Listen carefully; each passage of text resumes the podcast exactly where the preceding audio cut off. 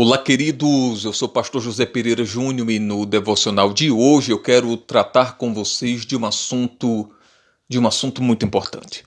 Eu tenho falado esses dias sobre o poder da fé, sobre fixar os olhos na palavra, mas sei muito bem o quão difícil isso se torna às vezes. Por que se torna difícil?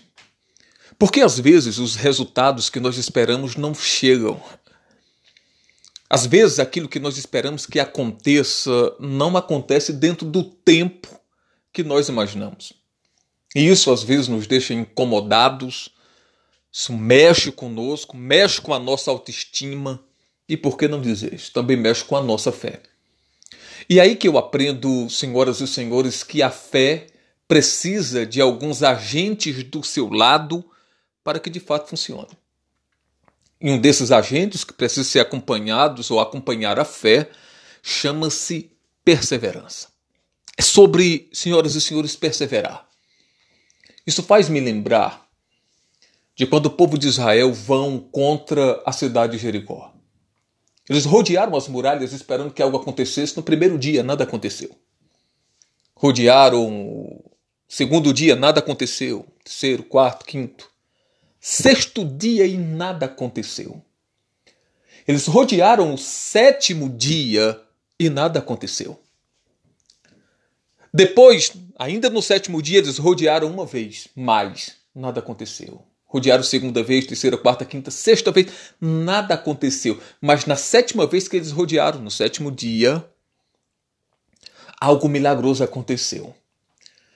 Aquelas muralhas impenetráveis caíram por terra. E aqui eu vejo, senhoras e senhores, que a insistência, a insistência é uma grande aliada da nossa fé. Então não pense, queridos, que a fé é como mágica, que no estalar de dedo faz com que as coisas aconteçam. Não, não é dessa forma. Fé não é mágica. A fé não acontece com estalar de dedos. Não. A fé acontece com persistência, com insistência. Isso me lembra de um homem cego de nascença, que Jesus poderia simplesmente ter dito para ele: Olha, é o seguinte, veja. E aquele homem teria visto. Mas a Bíblia diz que Jesus cuspiu no chão, fez lodo com a sua saliva, pegou aquele lodo, colocou nos olhos do cego e mandou ele ir até um poço até um tanque chamado Siloé e lavar os olhos lá. Veja o processo. Aquele moço vai, quando chega lá, lava os seus olhos e aí sim ele enxerga. A fé requer perseverança. Isso faz me lembrar, senhoras e senhores, ainda de dez leprosos que vão pedir, buscar cura em Jesus. Jesus poderia simplesmente ter dito: Vão em paz, sejam curados. Vocês já estão curados, mas não. Jesus disse: vão até os sacerdotes e ofereçam a oferta que é exigida que se ofereça por aqueles que são curados de lepra. E eles vão, leprosos ainda. Mas a Bíblia diz que enquanto eles estão indo no meio do caminho, eles percebem que estavam curados. Repito, senhoras e senhores, a fé requer perseverança. Se aquilo que você está usando a fé para ser resolvido ainda não se resolveu, persevere. Se você ainda não está vendo resultados, persevere. Se você está olhando para o, todos os lados, não está enxergando saída, mas a sua fé é que a saída já existe, persevere. Vá adiante. Vá adiante. Eu tenho dito continuamente. A cura, senhoras e senhores, não vem no momento que o sintoma desaparece, vem no momento que você crer que a cura é seu direito pela palavra de Deus.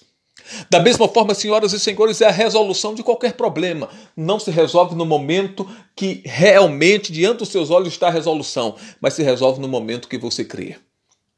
Então creia, querido. Persevere crendo. Persevere dizendo o que diz a palavra. Alinhe a sua fé à palavra. Então continue crendo no que diz a palavra. Não, vai acontecer. Em nome de Jesus. Segundo a palavra de Deus. Se você tem apoio na palavra, persevere. Continue.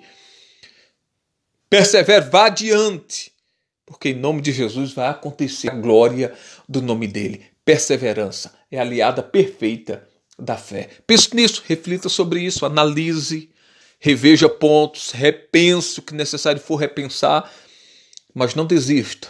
Vá adiante. Vá adiante em nome de Jesus e creia.